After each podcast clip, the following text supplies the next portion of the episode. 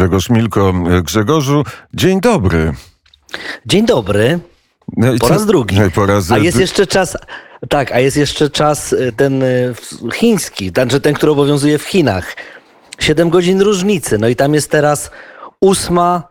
Y, Przepraszam, tam jest teraz 15.26. O, tak. E, To gdybyśmy to uwzględnili czas wnet, to tam jest e, w tej chwili e, godzina e, za 10 minut e, siódma. A tak No skomplikujemy, niech tak że niech Tak, tak, tak, czas tak. wnet, nasz zegar, zobaczysz go jak przyjdziesz.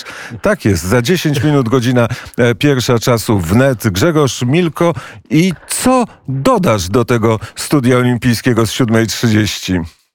No dodam to, że e, jako pierwsi w ogóle na lód wyszli e, przedstawiciele karlingu. To już było o drugiej w nocy naszego czasu, proszę sobie wyobrazić.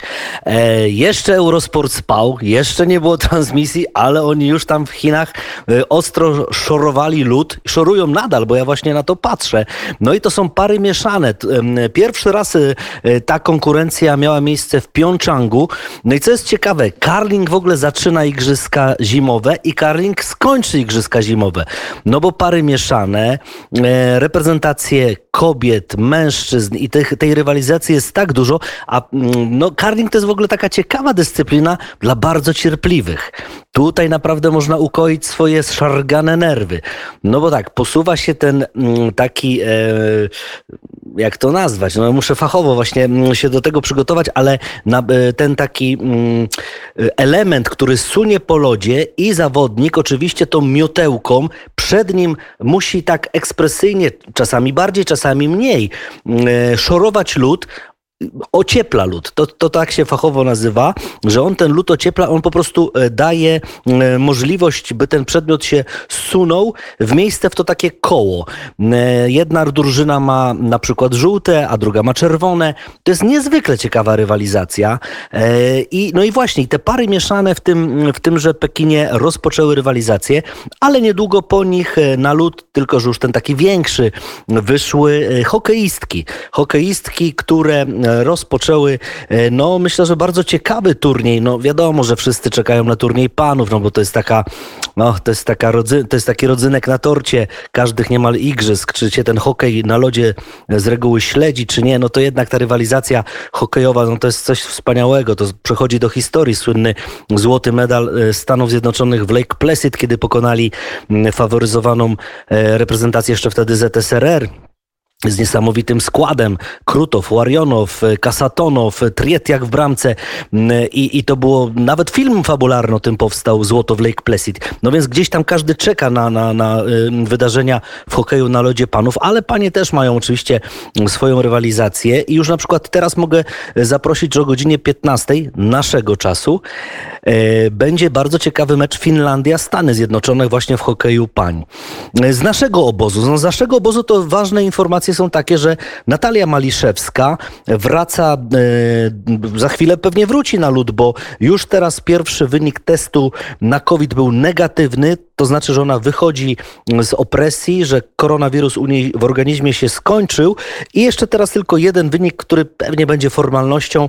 No i nasza Natalia Maliszewska, nasza nadzieja olimpijska na medal y, po prostu zacznie normalnie trenować, a nie gdzieś tam z, zgrupowana na małej przestrzeni, gdzie tylko wokół, wokół siebie, wokół własnej osi tak naprawdę może prowadzić jakiś taki trening, pseudotrening na rowerku, czy też, czy też gdzieś tam na, na jakichś takich niewielkich urządzeniach, ale 5 lutego Natalia Maliszewska już wyjedzie na lód y, w eliminacjach y, na swoim koronnym dystansie w short tracku 500 metrów, a dwa dni później już będą finały. Na- Natalia Maliszewska, tak jak wczoraj mieliśmy okazję powiedzieć, ona nawet y, w tym sezonie już wygrała Puchar Świata, y, jed- jedną oczywiście z, z rund Pucharu Świata, która odbywała się właśnie tam w Pekinie, na tym torze, y, na którym one teraz będą się ścigały. No i to jest naprawdę duża sprawa. Miejmy nadzieję też, że ta jej taka ambicja, ta złość sportowa została jeszcze dodatkowo podrażniona tym nieszczęsnym koronawirusem. No polscy skoczkowie, tu też są ważne informacje i to trzeba szybciutko o tym powiedzieć, bo jutro oficjalny trening o godzinie 13, ale FIS, a więc Światowa Organizacja Narciarska, zabroniła Polakom używać butów tych butów, które osta w ostatni weekend no, wzbudziły tyle kontrowersji, emocji w Willingen. Będą skakać bez butów polscy skoczkowie? Albo, albo, tak jak zrobił sobie taki żart na, na swoim e, profilu społecznościowym Piotr Żyła, że w kaloszach, w gumniakach skoczył. No chodzi o to, że Polacy wystartowali w Willingen w butach, które mają małą taką modyfikację z tyłu. Mm, e, jakąś taką gąbkę dołożyli, gdzieś tam 3 cm wystaje.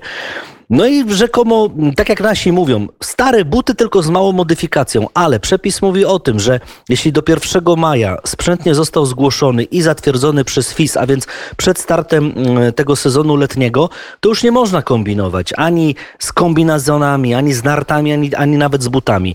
No i tutaj się gdzieś tam taka mm, przypomina sytuacja, kiedy to Vancouver Simon Aman startował w nowych butach, jakichś tam takich powiedzmy też z lekką modyfikacją, ale jednak, no i dwa razy pokonał naszego Adama Małysza, który wtedy był faworytem. I, I Małysz miał dwa srebrne medale, a Aman dwa złote. No ale tutaj tak się nie wydarzy. Znaczy przynajmniej buty naszym nie pomogą.